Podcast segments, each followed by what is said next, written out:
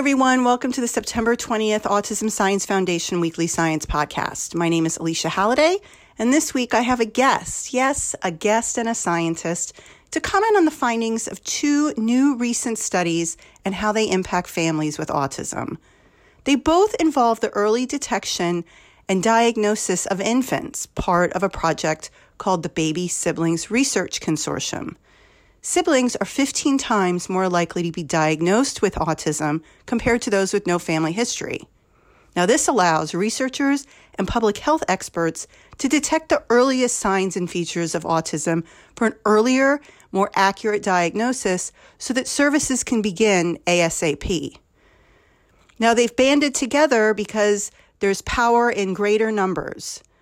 What have they found? They found that things like response to name, not making eye contact, and delayed age to first walking, as well as lack of use of gestures like pointing, as well as a reduction in eye gaze, are signs that do not mean an autism diagnosis, but it does mean that you should bring your child in for a developmental evaluation.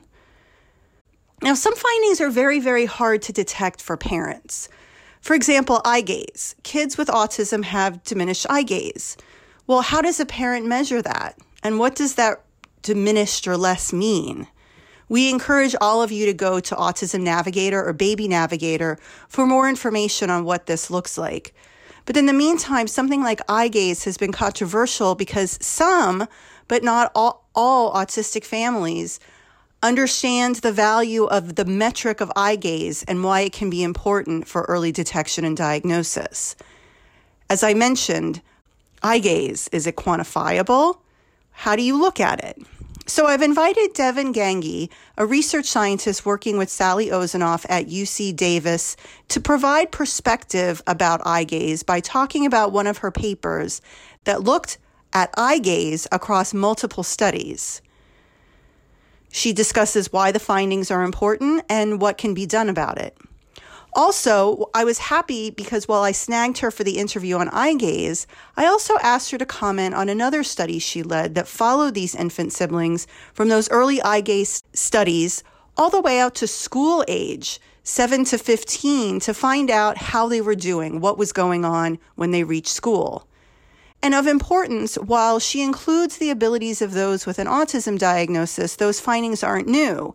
However, she also includes that group of siblings that may not have an autism diagnosis, but they're struggling in some way. Maybe they have a language delay, maybe they have ADHD, or something known as the broader autism phenotype.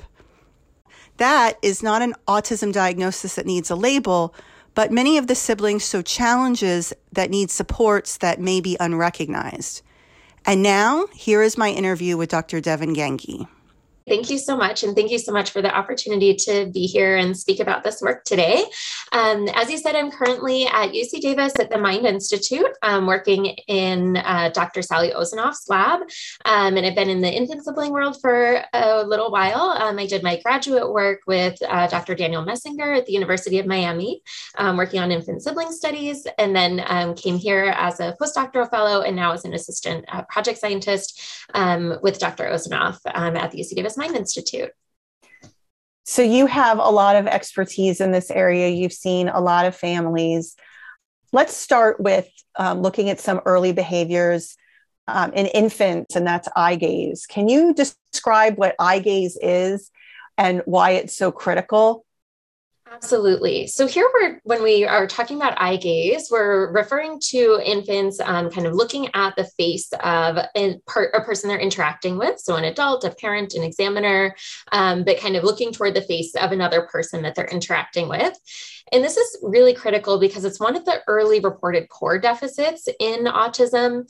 Um, and it's really an early social communication behavior. So when infants don't have a whole lot they can do in their repertoire, um, this is one of the behaviors that develops really early on before spoken language. It's already reliably present early in infancy. And so it's something that we can study um, from very early in life and how it's developing from that very early age when does when do things start to diverge in terms of typical development and an autism diagnosis with eye gaze since it is such an early developing behavior So, prospective studies, which are those studies that track children's development from very early in infancy through an age where a reliable ASD diagnosis can be made, um, have reported that children who are later diagnosed with autism tend to show differences in those types of early social communication behaviors by around the first year.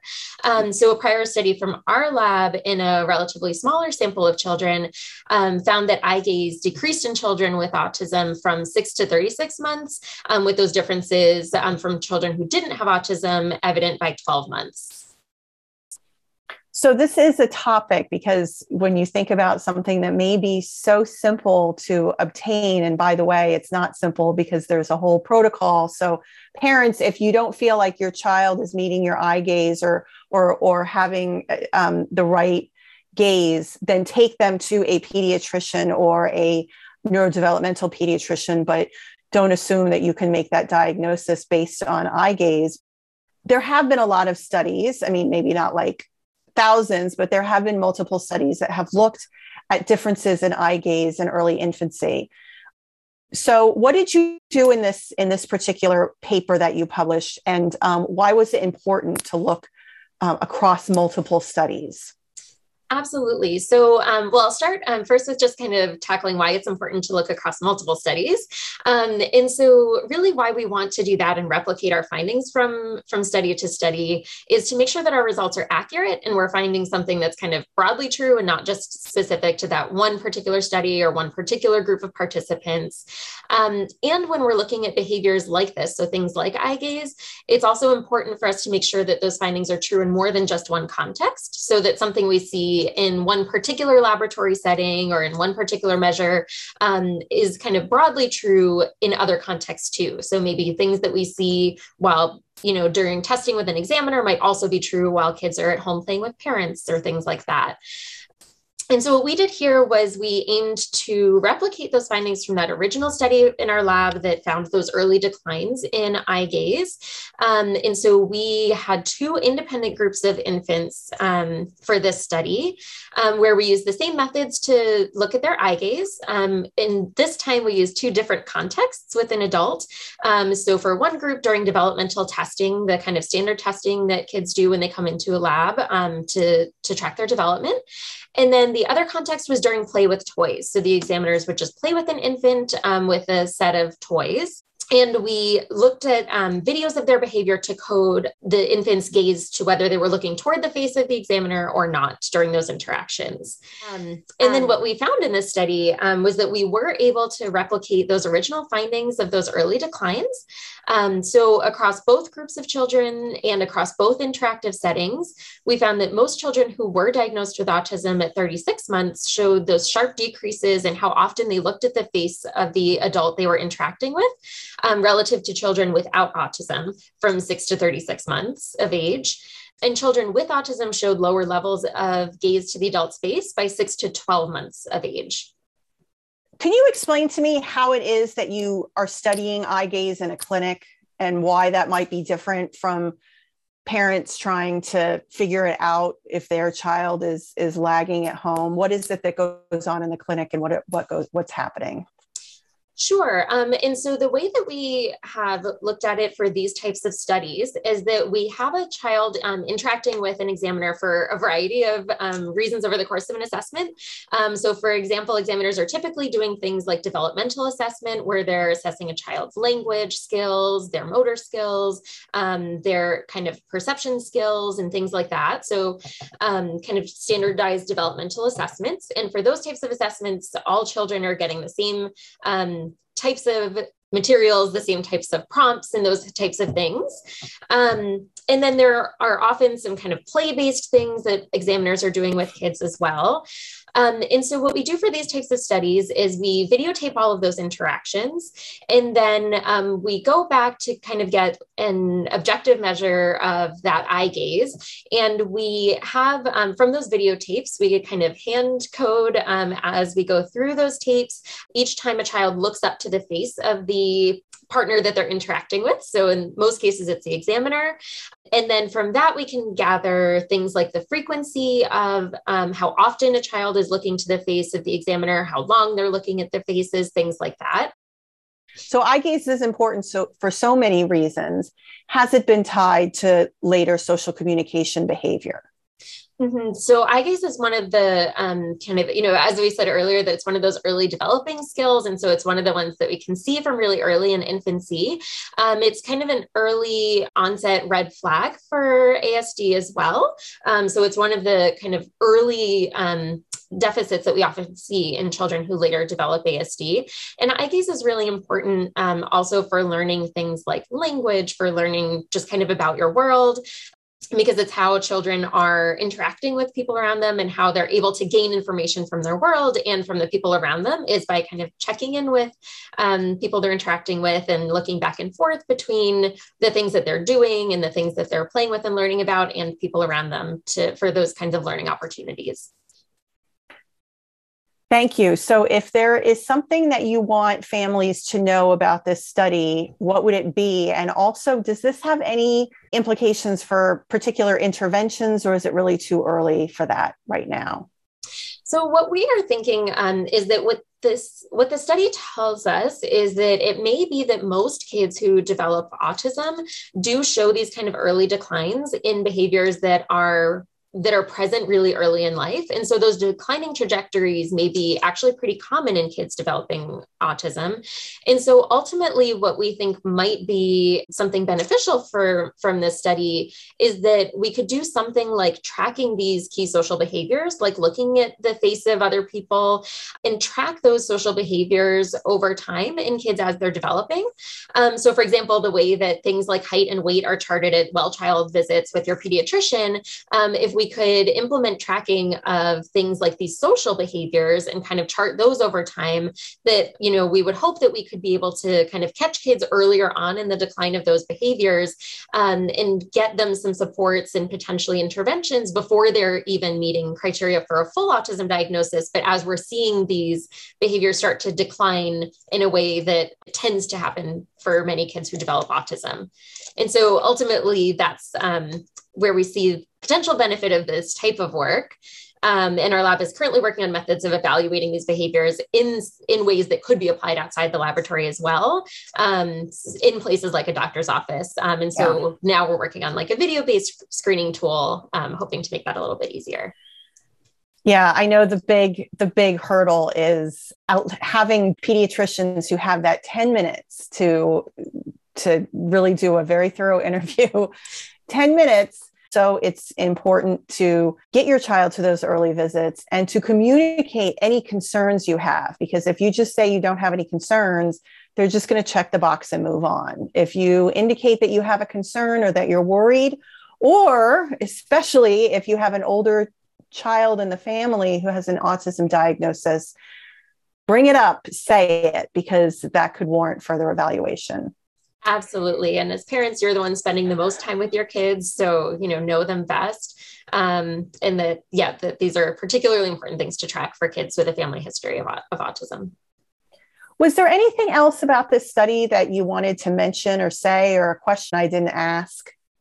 Um, I did just want to make sure that I thank the families who participated in this study. Um, that you know, families have participated in the study and they devote years of their time um, and lots of effort for the study. So I do want to just um, acknowledge how much work it is for families who participate in these longitudinal studies, where we're working with them to track their kids' development over time, um, and how much we appreciate all the effort that they've contributed to these studies and these findings as well, and that we couldn't do this without them. Thank you. That is that is very important. So, along the same lines of these families participating in research studies, you know, you don't just kind of send them out into the world with no support after they either get a diagnosis or don't get a diagnosis. And in my introduction, I talked about how there are um, families that have uh, or children with a family history that go on to get a diagnosis. There are those that don't go on to get a diagnosis, but there may be a little something, something going on. And then those who are either typically developing 100% or come from families without um, a family history of autism as a comparison group. So you guys aren't just following them until they get a diagnosis and then letting them kind of go out in the world. I mean, they do do that, but you are following them. You recently published a study where you're following them to school age and specifically looking at those with an autism diagnosis, those without an autism diagnosis, and those that are having some particular challenges. So, can you explain why you were following them to school age and and and what this meant for the families? Because I know it is a burden. Absolutely, yes. And we so appreciate the families who were willing to come back to us, you know, sometimes a decade later um, or more after their initial sign up with the studies. Um, and so we've had in our lab um, over the last 18 or so years, um, three different cohorts of kids who have come through our infant sibling studies um, where they've, you know, tracked their kids' development from six months to three years old. And now we've been seeing those kids back between the ages of seven and about 15 or 16 years old to evaluate their later outcomes after those initial three year old outcomes. Um, and part of the reason for doing this is to, you know, just kind of track these kids' development over time as they get older. And that while reliable autism diagnoses can generally be made for most kids by the age of three, um, there are kids who, you know, we want to check up on and make that those make sure that those diagnoses are correct. Um, and also that many other difficulties that can be common for kids who have a family history of ASD may be more likely to emerge older in childhood instead of by the age of three. So things like um, ADHD symptoms, anxiety difficulties, learning difficulties, those are all things that we don't necessarily see by three, but that these kids might be struggling with as they get older and as they get into school age. So, some of these challenges have been called what is known the broader autism phenotype, where it's not an autism diagnosis, it's part of a spectrum within a spectrum. It's important to make sure that if it is a different diagnosis that that's noted but also noted that there's a family history of autism so can you describe what this broader autism phenotype is and what it means clinically Absolutely. And the tricky part about this broader autism phenotype or BAP um, is that it's not a clinical diagnosis like autism is, as you said. Basically, what it refers to are subclinical characteristics that are related to the core features of ASD. Um, so, this can include things like language difficulties or delays, difficulties in social functioning, restricted or repetitive behaviors and interests, rigidity, things like that. Um, and we do tend to see elevated rates of the BAP um, or these types of characteristics in family members of individuals with ASD and it doesn't have one set definition or method of measurement but again in general it refers to the kind of subclinical or and what we mean by that are kind of milder or less functionally impairing um, versions of those kind of autism traits or symptoms. And the bap has been linked to difficulties in things like social relationships and poor mental health outcomes both in childhood and later on in adulthood. And so that's why that's something we want to um, take a look at for this these kids in particular so you looked at kids with an autism diagnosis and those who fit the kind of the criteria for those who had some sort of challenge, BAP or or something else, and then those who didn't, who were typically developing. And then you followed them for how long? And then what were you looking at, at when you were following them? Um, so we followed these kids um, between the ages of seven and 15 or 16. So depending on kind of when they enrolled, um, we're seeing them back yeah. over the last few years um, at those school age time points. And then we're doing kind of a whole battery of assessments. So we're looking for things like their social communication behaviors, um, how well they're doing with kind of academic learning. So things like reading and spelling and math, those types of things. And also looking for um, other symptoms. So doing interviews with parents about things like other psychopathology symptoms. So things like depression or anxiety, ADHD, things like that. So it's a kind of fairly comprehensive battery. Um, and we're still kind of working on analyzing a lot of the data from those broader visits. And so here, what we focused on for this particular study were those social communication behaviors. And so we evaluated that through a couple of different methods of assessment. Um, and so this is true for these visits for a whole bunch of behaviors that we try to capture them in different ways. And so one method is by including care, caregiver reports. Um, so that would be something like a checklist that a parent might fill out about behaviors that they do or don't see in their kids. Another method is formal assessments. So those are kind of standardized measures that an examiner might administer to a child where everyone's getting the same standardized set of questions and they're compared to um, kind of norms for those kids' ages. And then the third way that we met, that we assess these things are through kind of observation measures. And so, for something uh, where we might have a more naturalistic context, where you then make a structured observation of the child's behavior. Um, and so, for that observation measure for this study in particular, we included a conversation with the child where the examiner would engage in conversation with the child for several minutes, just about kind of general topics and kind of following the child's lead, and then filled out a rating scale based on that interaction that we then used for this study for that, that observed measure of social communication skills.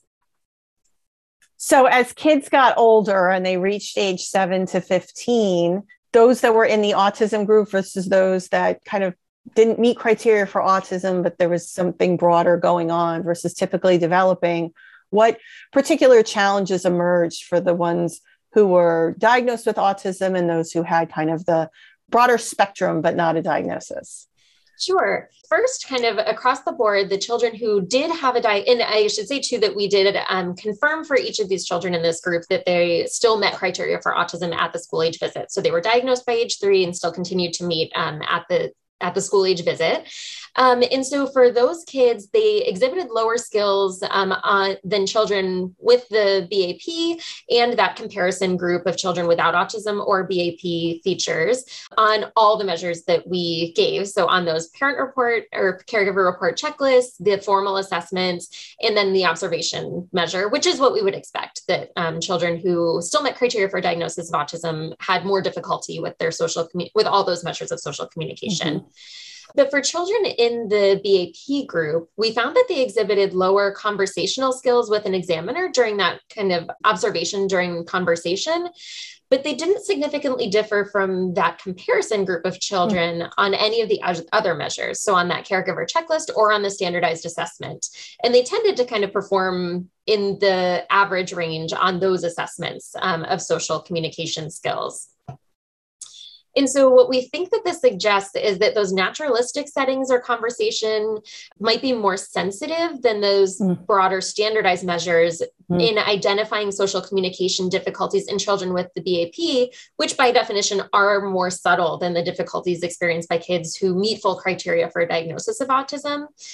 And it might also be that children with the BAP struggle more in implementing those social communication skills moment to moment during interaction. So they might have a little bit easier time giving answers about how to perform those skills on a standardized assessment, or that they might be able to do those in more comfortable settings, like say with a really familiar caregiver and at home and things like that. But then in different contexts, so say in conversation with an examiner or kind of implementing those skills moment to moment during interaction interaction, that might be where these struggles come up a little bit more for these particular kids. And so these naturalistic settings are particularly important when assess- assessing for social communication difficulties in children with a family history of ASD. And when you say naturalistic, do you mean like within the home, within the school? We mean the types of settings that children are likely to encounter in their day to day. So here um, we did it in a laboratory setting, but we just had kind of a natural conversation going back mm. and forth. So rather than a setting where kids are asked a pres- prescribed set of questions with prescribed answers, um, just kind of asking an opening question. So we asked things like, What do you like to do for fun? And then just kind of followed along the child's lead in conversation. So, those kind of natural settings that are likely to be what a child might have to or might be encountering in their day to day life. So, that kind of natural setting. What's your suggestion as a clinician about how you handle the challenges of someone who fits this category of the broader autism phenotype or someone that's not, doesn't have an autism diagnosis, but is somewhere on the spectrum? Yeah, I think that um, it definitely highlights the need for clinicians to be implementing ongoing monitoring for these kids with a family history of autism. So, like you were saying earlier, that just because these kids don't necessarily meet criteria for an autism diagnosis at age three doesn't mean that they aren't going to have any struggles um, as they continue to develop. Once we are identifying that kids are having difficulties in some area, um, that then we can try to implement supports. So that might mean something different for different kids and might depend on kind of how individual kids and families are feeling like they might be struggling. So it might be things like social skills, assistance with social skills, um, things like that. But I think um, it's important to evaluate what particular kids are struggling with. So they might be struggling in areas of making and maintaining friendships. They might be struggling with other psychopathologies, so things like anxiety. So just kind of continuing to monitor for these types of things and providing the support that are going to be beneficial for those particular children. Well, thank you. Thank you for conducting those studies and all the work that you have done on behalf of families who have a family history of autism. Um, we really look forward to the next stage where you c- kind of come back and look at them as young adults or adults. They'll be they'll be at that point before you know it. Thank you so much for listening this week, and I will talk to you next week.